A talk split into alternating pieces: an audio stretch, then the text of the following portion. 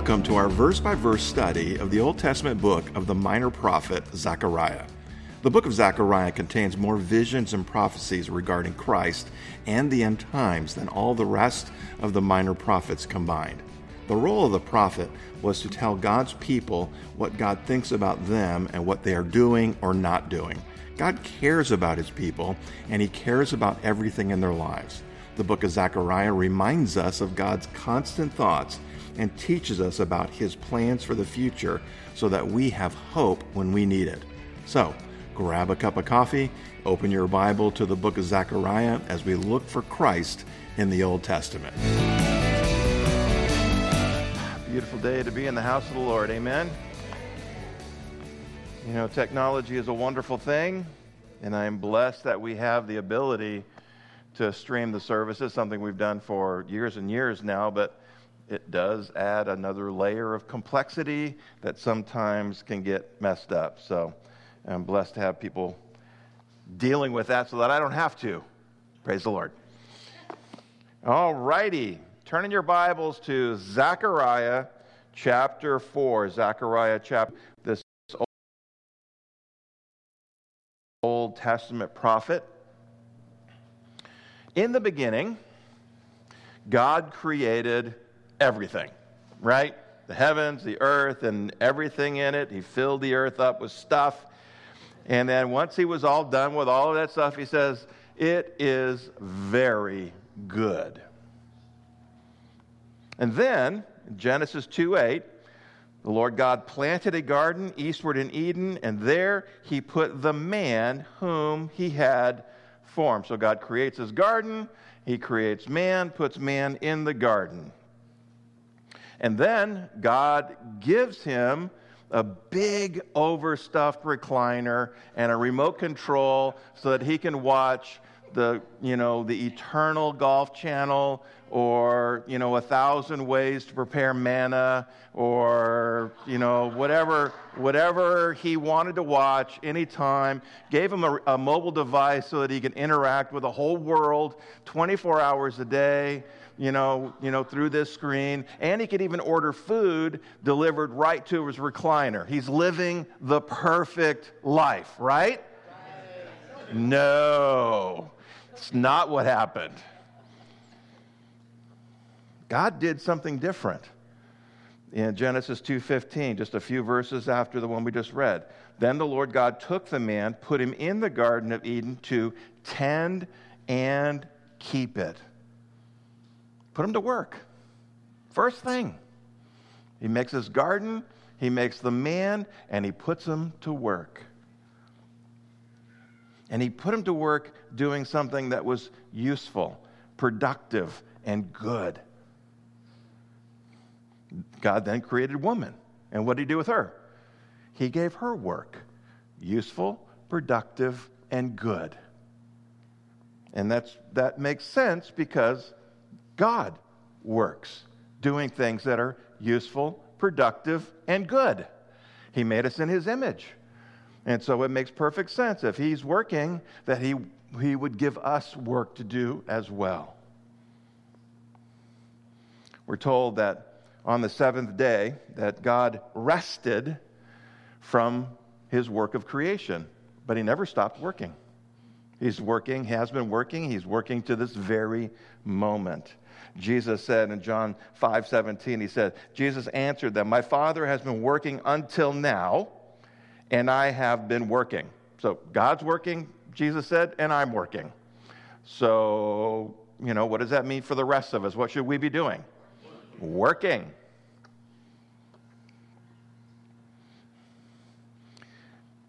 It makes sense that there would be something that God has for his people to do, something that's useful, something that's productive, something that is good. I think one of the great privileges of being a child of God is joining in God's work. If God is working, then what more glorious thing could we be doing with our lives than coming alongside and joining in the work that God is doing in the world around us? If He's still working, then we should be able to see it and we should be able to join in to that work. John 14, 12 says, Most assuredly I say to you, he who believes in me, the works that I do, Jesus speaking, the works that Jesus does, he will do also. And greater works than these he will do because I go to my Father. Everything that God is doing in the world is useful, productive, and good. He's doing something. He's working in this world, and He has created us in His image so that we will work also, doing good, productive, and useful things. So let's pray and, and ask God to minister to each of our hearts about what that means to us each individually, because it's going to be something different for all of us. Heavenly Father, we do come and thank you for this day, this opportunity to get into your word, this Old Testament prophet, as it ministers to our heart about the works that you set before us. That, Lord, sometimes we, we, we get caught up in the stuff of life.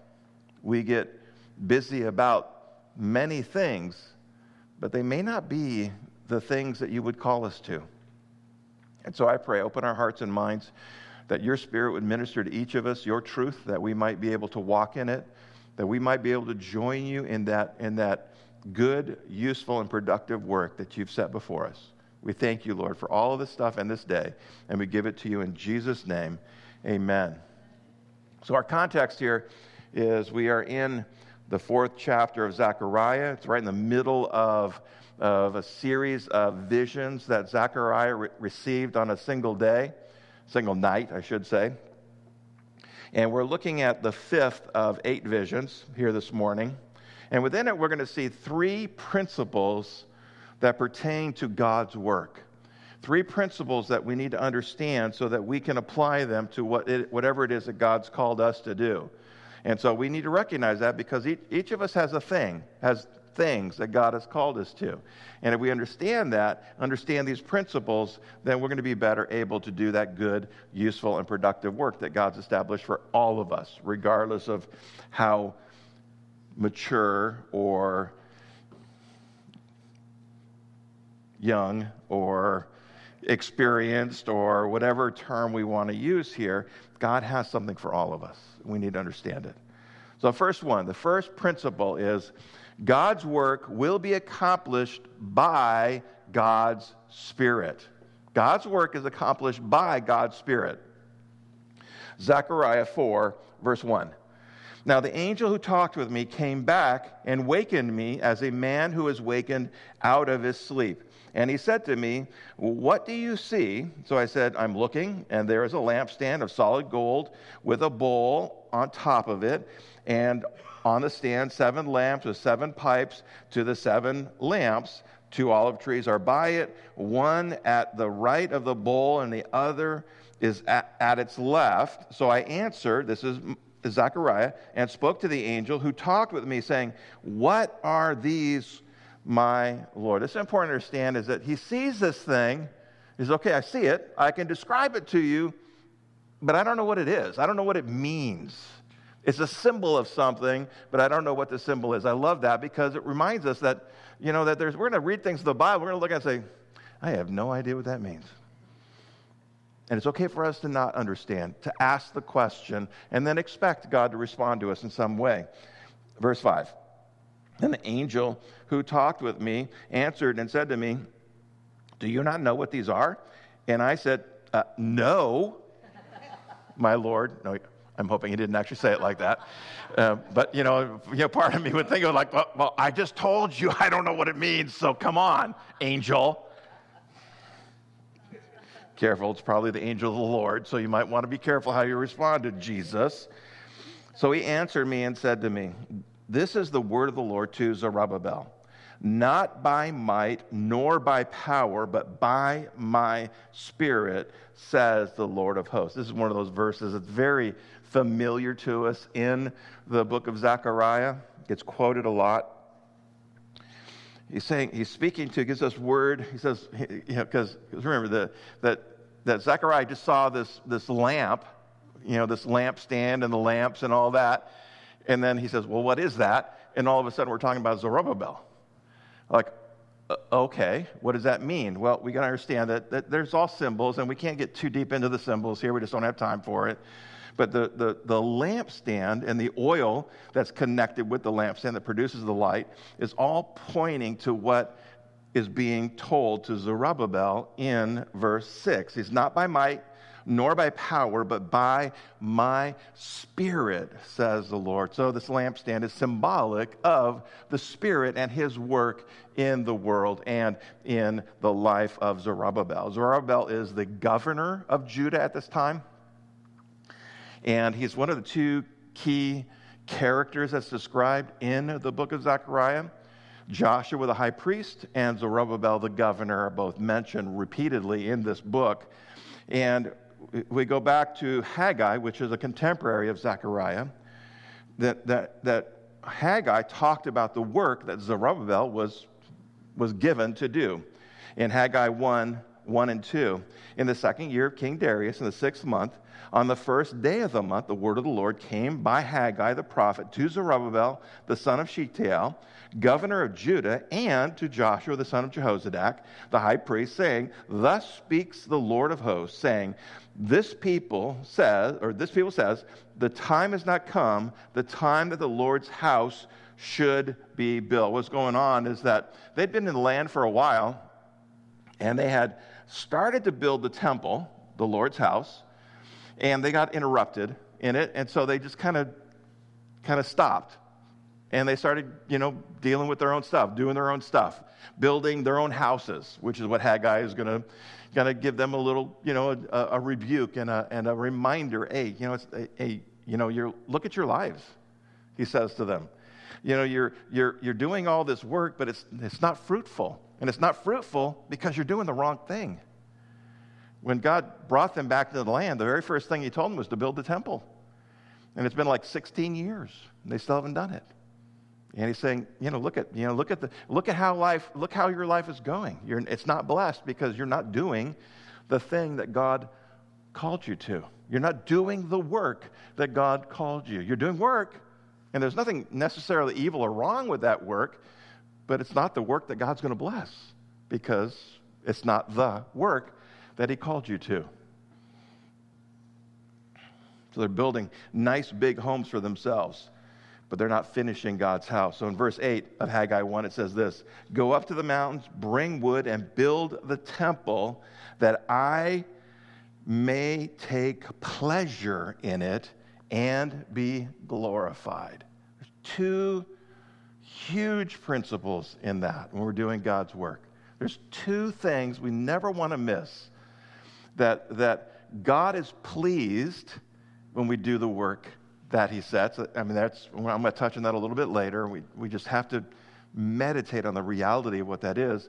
And he is glorified when we do the work that he sets out for us.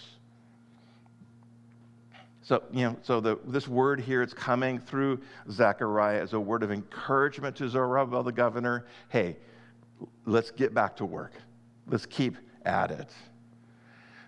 The, it's hard for us to imagine you know, the, really the, the, the physical aspect of what was going on here is rebuilding this temple. And, and we, we probably can't imagine how big of a task that was for them.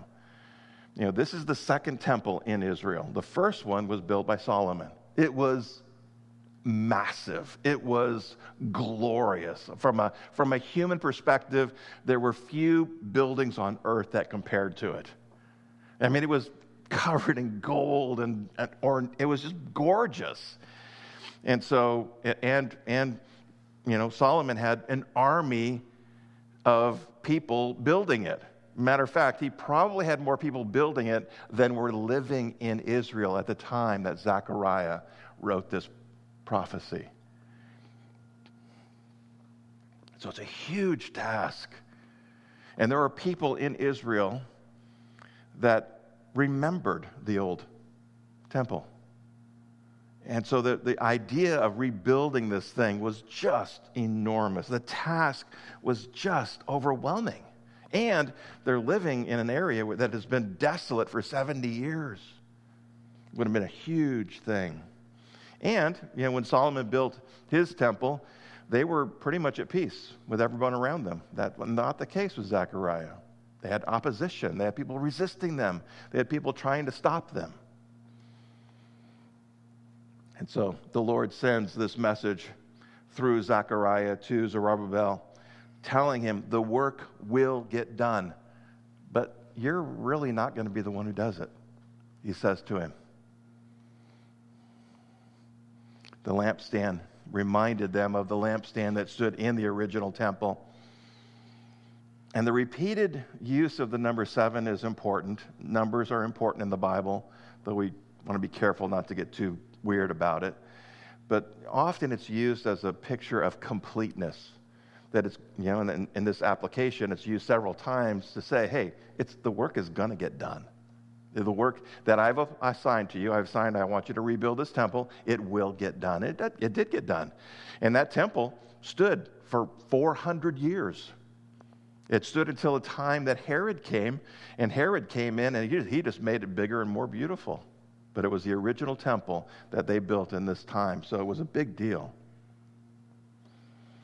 It would be completed. And he wanted, and God wanted Zerubbabel to know that, but not by might, not by power. Saying that, that there are a couple of ways to interpret this, but what, what we might say is that, you know, that, that God didn't need Zerubbabel, didn't need his might or his power to build the temple. Could God build it all by himself? Could they just wake up one morning and all of a sudden there's a temple sitting there? Yes, they could. They could have done that. He could have done that. He could have used angels to do it. He could use God's enemies to do it. God can do anything he wants. And that would probably been a good thing. I, I would imagine that's an occurrence that God's saying, hey, you know what? You know what, Zerubbabel? I don't really need you to do this job. And Zerubbabel saying, whoo, good, because I was feeling a little bit overwhelmed by this whole project.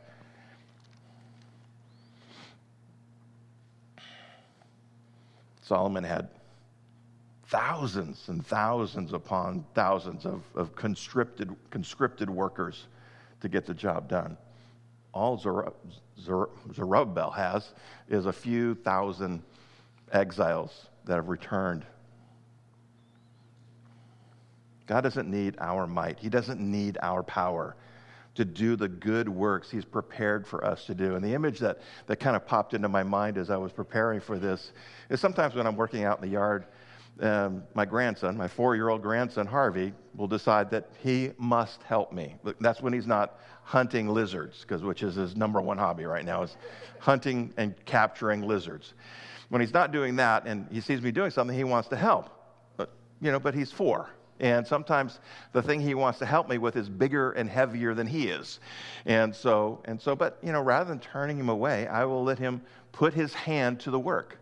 And then I will come alongside him and I will make up the difference of what, what he can't do and we, we will do it together. But in reality, who's doing most of the, you know, most of the work? It's, it's me. And the same thing is true here. Whenever God applies a work to us, he wants us to put our hands to the work. He wants us to, he wants us to, you know, to grab this thing that is bigger and heavier and harder and, and more impossible than we can possibly imagine. He just wants us to get up there and start. Put our hands on it and start pushing, start lifting, start whatever it is. Because if it's something he wants us to do, what's he going to do? His spirit's going to do what? Going to come and to make up all of the difference.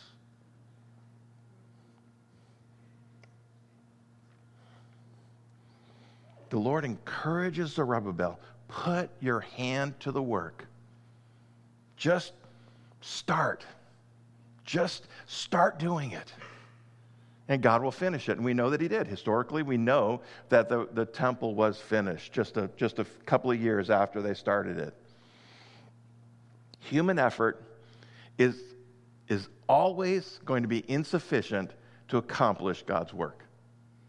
Human effort is always insufficient to accomplish God's work. Another way of saying that, if you can do it without the Holy Spirit, it's not God.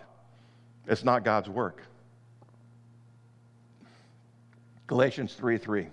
Having begun in the Spirit, are you now being made perfect by the flesh? It's a rhetorical question. You can't do it. If you start something in the Spirit, you can't perfect it in the flesh. The, the flesh is in, inadequate, insufficient to accomplish the good and productive work that God has for us. So God's work must be empowered by God's Spirit in God's people to, to, who humbly apply themselves, just simply put their hands to the work, whatever it might be. And this is important. One of the things we got to keep in mind, we talk about work. You know, who is God calling to work? Well, if I understand Ephesians 2:10, for we, God's people, all of them, you know, believers, are his workmanship created in Christ Jesus for good works, which tells us that that there are good works that God has, it goes on to say, prepared beforehand, meaning before He even called us, He prepared good works for us to do. And these are good works of God that require the Spirit of God to empower them so that they can actually be accomplished.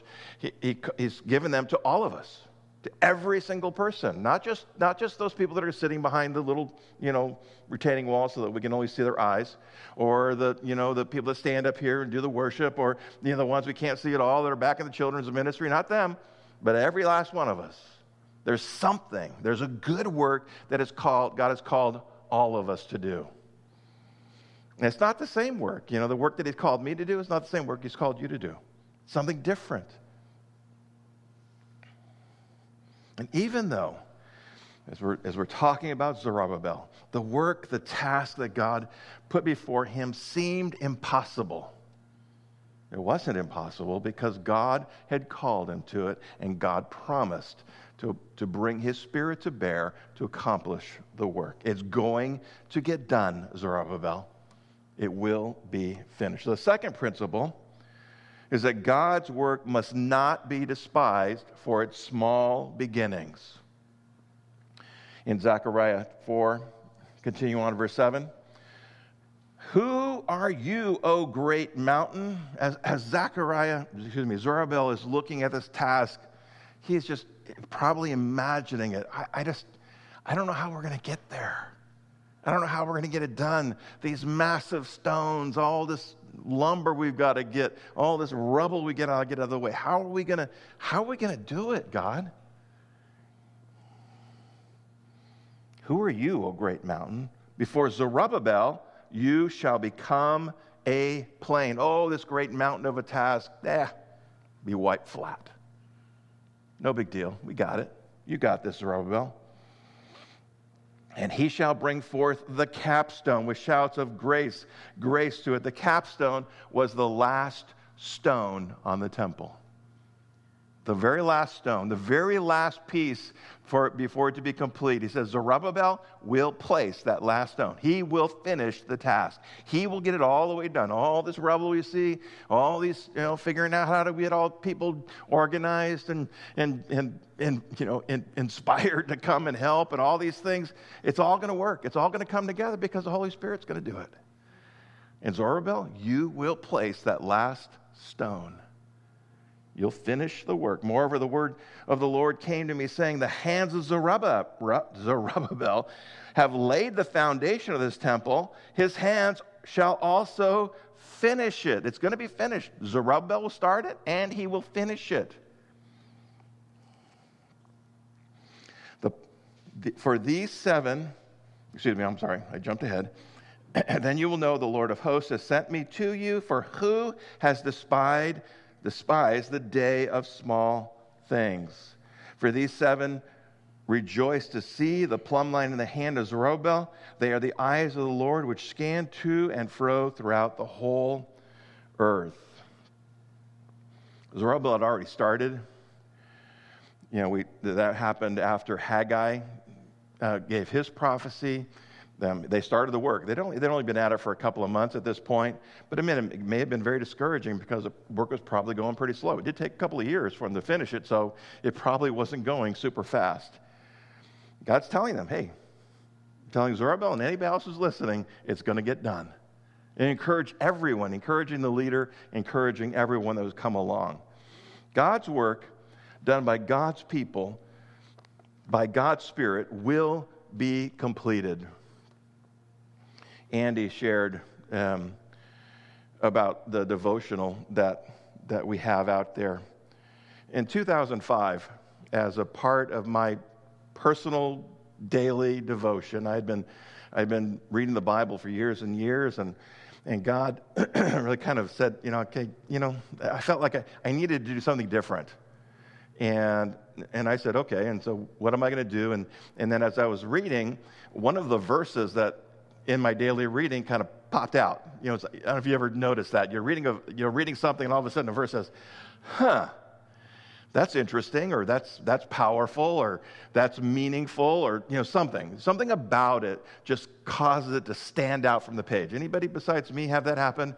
Where you're reading the Bible and just something happens, and it said, and God said, well, why don't you write something about that? Okay. And so I took a minute, I meditated on it, and I just let the Spirit lead me, and I wrote a one page devotional on that. And I went the next day, and I, read, I read, and boop, there's another verse, and God says, Do it again. Okay. And then it happened, and it started being, it started became a, a pattern that I did every day. I would read the Bible, and I'd take, you know, 30, 40 minutes and write this one page devotional. And I was doing it for Rick. You know, it was part of my connection and, and relation with the, with the Lord. I wasn't, I wasn't doing it to publish it or any of that kind of stuff. And God did eventually, I, I started talking to people about it. Man, I was, I was, I, I spent this time with the Lord and, and, and, and he showed me this and this and this. And, and, you know, I wrote this about it. And people say, well, why aren't you sharing those things? I'm like, uh, oh, because they're for me? Why would I share them? And God said, Well, no, I, don't, I didn't give it just for you. And so God then eventually gave me a goal of writing one for every chapter of the Bible 1,189. That's how many chapters in the Bible, in case you're wondering. Uh, not quite there yet, but I'm close to a thousand. Close to a thousand of these one page devotionals. And how did I do that? One day at a time. I don't do it every day. You know, the Lord's led me to other things, but I still get back to it every now and then. The Lord will still, you know, I'll, I'll be reading something and say, whoop, there's one. And I'll stop and I'll write it. And it's a neat time for me. It doesn't matter what it is that God calls us to. You know, I mean, I mean, if you sat down this morning and said, you know what? I'm going to write one page about every chapter of the Bible 1,189 pages. Okay, that, that would be, would that sound like an impossible task? It did for me when I first thought about it too. But I just, I just write one. I just write one. And tomorrow, you know, if the Lord leads, I'll write one tomorrow. And the day after that, and the day after that. And if the Lord tarries, then I'm going to get to all of them. I don't know what I'm going to do after that. I might have to, you know, get one for every verse of the Bible. It's 33,000. Never mind. I'm not it doesn't matter how big the task is. It doesn't matter how small the task is. If God sets it before you and says, This is what I want you to do, one, you must have the Holy Spirit both in you and empowering you and the work to accomplish it. But if He does set it before you, and then He does give the Holy Spirit to you to do it, He will complete it, whatever it is. And that's where faith comes in. Because we look at some of these things, I can't do that. I can't, I can't do whatever it is that's there. Well, well, you're probably right. You probably can't. But He can. And we have to trust Him to do that and here's, here's one of these things. One of these things that, you know, this is one of those things that would have popped out to me. I don't know if I've ever written one of this, but I'll have to go back and look. He says, These seven rejoice.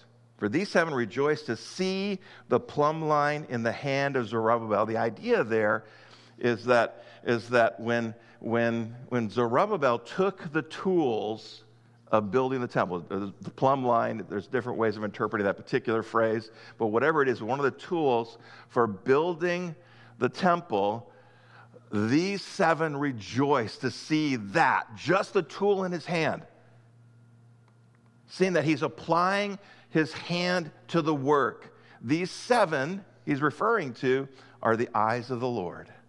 The eyes of the Lord, which see everything. The number seven is completeness, the idea of omniscience. God knows everything, He sees everything. There is nothing that escapes the gaze of God. And when, when He sees us, Zerubbabel or us, put our hand to the work that He's set before us, God rejoices. Take a, just think about that for a second. God rejoices to see you start the work. When I sit down, if I sit down and I say, you know what, I think I'll write one of those devotionals today. God rejoices at that moment before a single word is typed on that page. The fact that I see God says, go do it, write that one. He rejoices when I sit down to do it. Now, does he rejoice at the end of it? Sure, he does. But it rejoices when I believe enough. I, I believe God enough to start that thing that may be impossible. You know, writing the devotionals, okay, I'm not going to say that is in the, in, the, in the realm of impossibility for me. I can just do that. I do actually appreciate it when the Holy Spirit shows up because it's way better when He does. But that's what God wants. He wants us just to start, whatever it is. Whatever you sense God saying to you, this is the thing. Do this thing. Just start. And in heaven, can you imagine God rejoicing? God rejoicing. I like, I, I, it's one of those things that make me wonder about heaven. You know, we, I, I, sometimes I think we have these, these really weird and wrong ideas about God. But he's excited. He's happy when all I do, when all I do, I say, yeah, I think I'll try that. I think I'll, I think I'll do what God wants. And God rejoices. Uh, okay, me, that's just me. I'm going to have to write something about that today. I'll just take my notes. There you go. Whatever God calls you to do, whatever it is, whether it's gigantic or just tiny. I, I, honestly, you know, I, have written all, I've written a neighborhood of a thousand of these devotionals. It's not impossible for me to do that anymore.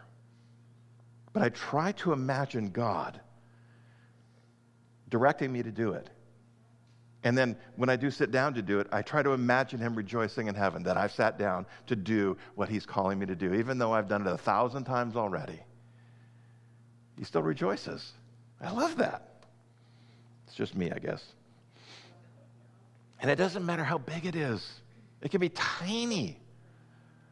Some small little thing or some giant thing. You know that makes no difference to God, right? If God calls you to something gigantic, enormous, impossible? Is it any harder for God to do that than to help me to write a devotional? Nope. No harder.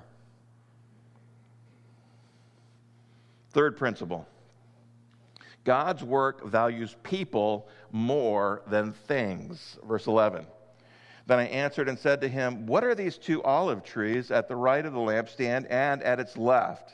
And I further answered and said to him, What are these two olive branches that drip into the receptacles of the two gold pipes from which the golden oil drains? Then he answered me and said, Do you not know what these are? And I answered, uh, No, my Lord. Again, he didn't probably answer like that, but he did. Yeah, I, you just got to love some of these things. And some of it is just the way that, that uh, the Jewish mind thinks is how, how this is done. We, we look at it differently, but that it's a very natural question and answer process for them. But he's answering the question, don't, don't you know what these are? And, and, and Zechariah says, no, I don't know what these are. So he said, verse 14, these are the two anointed ones who stand beside the Lord of the whole earth. The word anointed there also could be translated the sons of oil. And so the image of oil there is there, which connect to the lampstand and the branches and all of that. It's all connected to that. And these are the, the best interpretation of that is this is pointing to, to the two people that this book focuses on Joshua the high priest and Zerubbabel the governor. These two are the, the, the two anointed ones for this particular work. There's an, also an interesting connection to the book of Revelation, in that uh, these two anointed ones could very well be the two witnesses in Jerusalem. So that's an interesting little study for you, Revelation Bible students. They say they who stand by the, beside the Lord is an image of serving the Lord. God chooses people. And you know, one of the great mysteries of, of God's work in the world is why he chooses the people he does. Why in the world would he choose me to pastor this church? It's something I marvel over regularly. Why would he choose any of us to do anything? You know, you know what the answer is? Because. Because he's God, because he did. There's no reason. He didn't pick me because I'm, I'm special or I'm good or I'm, I'm you know, gifted in some way. He chose me and then gave me what I need so that I could do the work by the Spirit. And so we, we've got to recognize that when God calls us to do something, don't ask Him why. It makes, you wouldn't understand it even if He explained it to you. If He asks you to do it, it's because He wants you to do it.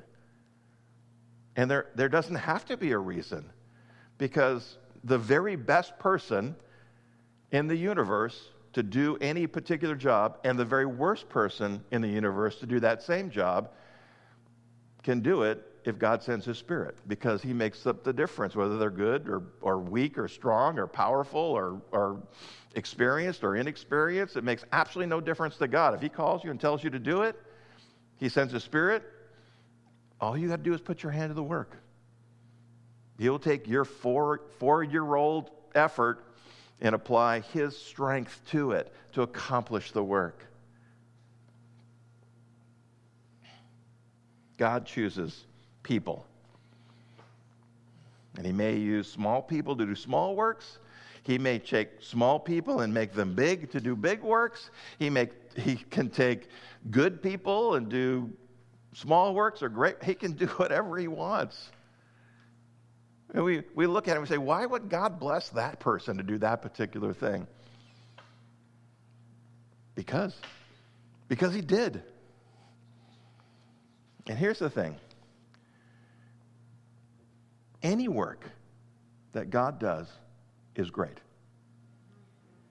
Anything He does. When, when we simply say yes to God, God sets something before us as we say, Yes, God. I don't know how I'm going to do that. I, I don't know if I'm able to do that. I don't know if, I, if I'm the right person to do that, but I think you said it before me, for me to do it. Yes. Yes. I'm going to put my hand to the work and trust God that you will send the Holy Spirit to do the work. That's going to be a great work. But it's not the work that's important. That's not the main thing. What's really important is the impact that work is going to have on people, starting with you. Do you know when God calls you to do a work, it's because He's trying to do something in you first, and then through you second. That's so important. We understand that. It's not about the thing that I'm doing. Listen, God doesn't want me to write 1,189 devotional just so I can say, woohoo, look at me. I think He wants to minister to somebody, starting with me, because again, that's why I originally started writing them, because I was trying to let God minister to my spirit, my soul. But not just me alone. To let that go and do whatever it might do, wherever it might do it out there, too. He wants to use these things, whether they're big or small, for His glory, but also to bless other people, to grow faith. And any true work of God will do all three. They'll glorify God, they'll bless others, and they'll grow faith. Listen, God is always working. He is always working. And he, he invites us to join him in his work in the world. He created us in his image, and then he prepared good works for each one of us. As God prepared the people in this account, Joshua the high priest, his job his, his good work, the work that he was called to, was to lead people toward repentance, holiness, and righteousness in their worship of God. That's what, that's what God gave to Joshua to do, pretty big task. And then he, then he calls Zerubbabel and he says to him, I want you to do the work of rebuilding this temple. I want you to be the leader that causes this temple to be built so that the people have a place to worship God. Do you know what God has called you to do for Him? Do you know what He's calling you to do? Now, now I understand we're all in different seasons of life. Some of us are busy with a career, some are busy raising families, some are, you know, busy being retired, busy whatever we might be doing. But has God have you discovered what God has called you to do for Him? Now, now, many of the things that we do, we're doing because everybody else in the world does them too. We, we all, we all raise families. We all, we're, you know, if we're married, we're, you know, doing the work of being married, all of the stuff. But has God called you to something specific? to a work, to a thing. And, and it could be in the church, it could be at your workplace, it could be something, but it's something, a work that He set before you that you cannot do without Him. That you might not even, you might not even be inclined to try it, but He's called you to it. He's put it on your heart. There are things that God has done through me that first he start he did in me. He started to do something in me. And I started to sense there's something, something that God has done in me that he wants to come out of me.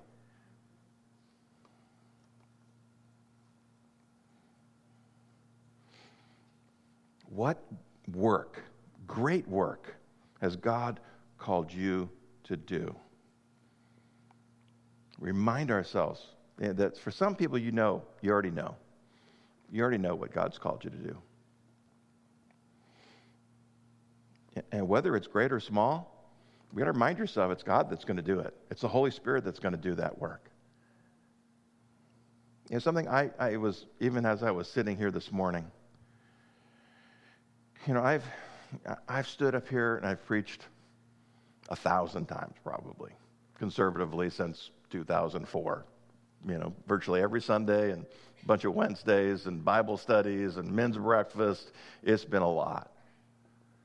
I was sitting there this morning and I, I, I and I, I, I, I sensed, and I think we had the last song, I can't remember exactly what it was, but the words led me to, to think, God, I can't do this without you. I don't even want to try to do it without you.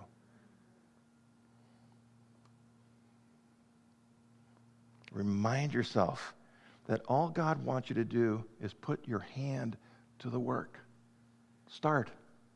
Start, whatever it might be. What, whatever, whatever you sense, whatever direction you sense God's calling you to, put your hand to it. And then trust Him to do the heavy lifting, the hard parts. And don't despise it if it's small. There is no small work of God. None. There is no work that God has established for his people that is small. It may be small in the world's eyes, but not in God's. God will rejoice over you if you do the smallest thing for him, whatever it might be.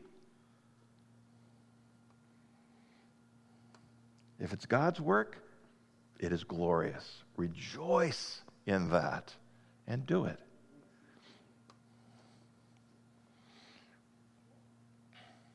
And then, never forget that God's work is about people. It's not about you. It's going to affect you, it's going to impact you, it's going to influence you, but it's not about you. It's about them. It's always about them. Now, we don't know who the them is. I, I, don't know who the them is. You know, right now, you know, we're, we're recording this, we're broadcasting this live. I don't know who the them is out there. I can look at all of you. I know all of them is in this room right here, but I don't know who's out there. But it's about, it's about you, it's about them, it's about anyone who will watch it, this work right now that we're doing. And if you don't know what God's calling you to do, two things. First, draw nearer to God. Because if you don't know what God is calling you to do, that's a sign. Because the closer we are to God, the nearer we are to Him, the more intimate our walk is with Him, the better we know what He's calling us to do the better we understand what it is that he's, the, the, thing, the work, the good work that he's calling us to do is. Draw near to him. Just make that your good work for right now. Draw near to God until you can hear his voice more clearly saying, This is what I want you to do. And, he, and he's probably calling you to do more than just live your life. I'm just going to live my life for Jesus. Okay, in case you're wondering, that's everyone's work, right? If you're a believer in Jesus Christ, we're all called to that. We're all called to live for Jesus and to do it in a way that glorifies Him, bless others, and grows faith.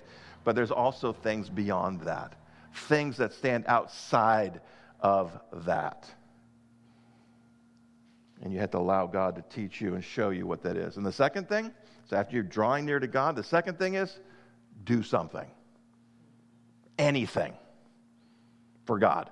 Just anything.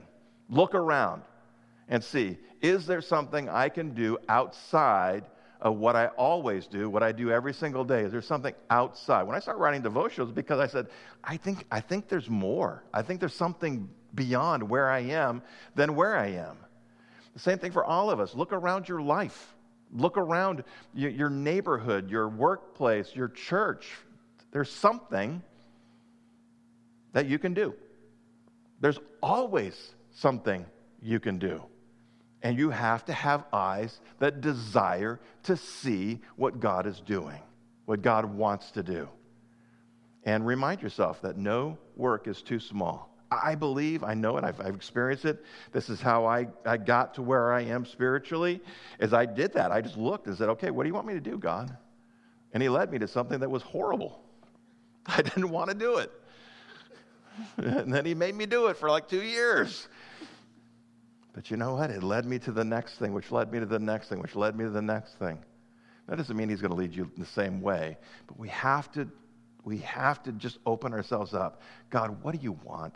How can I what can I do that's just one step beyond where I am? Something outside of my normal life with you. Now, you may not hear anything. That's okay. You just keep drawing nearer to God. Keep drawing nearer to God, but you keep opening yourself up, looking around, keeping your eyes open, seeing what's around you, and saying, Is there a way that I can serve God that's different than the way that I'm serving Him today? And if He shows you something, don't get blown away by it. You know, well, I can't do that. You're absolutely right. But He can. You trust Him and you just put your hand to the work. And then trust he's right behind you. The holy spirit's right there with you and he's going to carry it.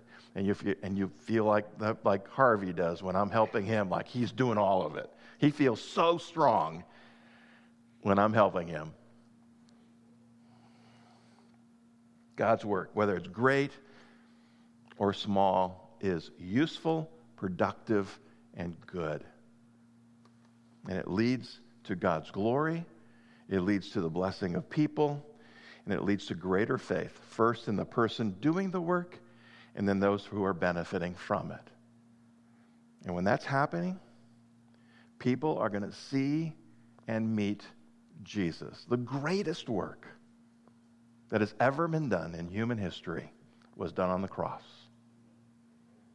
And the second greatest work was the day you believed and you received Christ. And the next greatest work is when you turned around and told someone else about it. Everything we do, everything we do for God leads to that. No matter what work you do, small or great, will lead someone to see and meet their Savior in some way, somehow.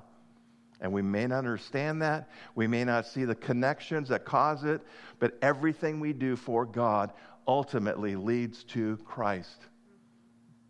And that is, there is no greater thing than that. If you can start to see that, you know, one of the things when I'm writing those devotionals or, or I'm preparing messages, you know, and, and while there's a, maybe a more direct connection, but I see in that somehow, I don't know how, this one page devotional is going to lead someone to Jesus Christ. I don't have any clue how that might happen. But God is pretty amazing. And He can do with my humble words the impossible. And we have to believe that and trust Him and just put your hand to the work and then watch what happens after that. Amen? Heavenly Father, we do give this time to you and pray, Lord, for your touch upon us and each one of us, Lord God. Some, Lord, as we as we sit here this morning, we we have a fairly clear idea. And Lord, you, you just put on my heart just now, Lord, some of us have been doing the same thing for years and years and years. And Lord, we're probably not doing what I just suggested that all of us should be doing. And we're, we may not be looking around to see what it is that you want to do because we're so busy doing the last thing you told us to do. And so I pray, Lord, that all of us, whether we've been, we've been serving you or, or you know, brand new to it, we be looking around and seeing, Lord, is there something, something beyond where I am that you're calling me to do? Some work that you've set before me that maybe I've been, I've been missing. I, I haven't seen it. I've been, I've been so busy doing the last thing that I, I haven't been looking for the next thing. And so I pray, Lord, that you give us eyes to see what you want to do in your, in your people by your Spirit for your glory and for the name of our Savior, Jesus. And I pray, Lord, that if there's anyone here, anyone watching this live, or anyone will watch it in the future that is seeing this and recognizing the greatest work that we will ever accomplish in this life is a simple act of faith when we receive you as our Lord and Savior. And so I pray if there's anyone that's watching this right now, even here right now that has not done that, has not received you as their Savior, that they would open their heart to that great work right now. It's a, it's a miraculous work that can only done by the Holy Spirit, by faith. And so we pray, Lord, pour out your grace upon them that they would know you as their personal Savior.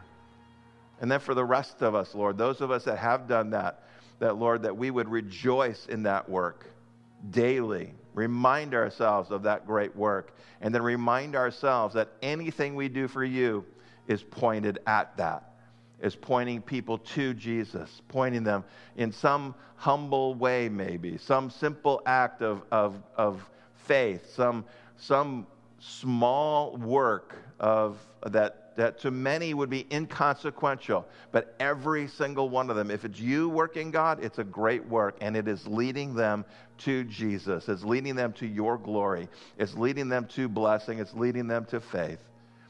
And I pray, Lord, that you give us eyes to see what it is that you're doing in the world around us. And then you give us eyes to see the part that you want us to play.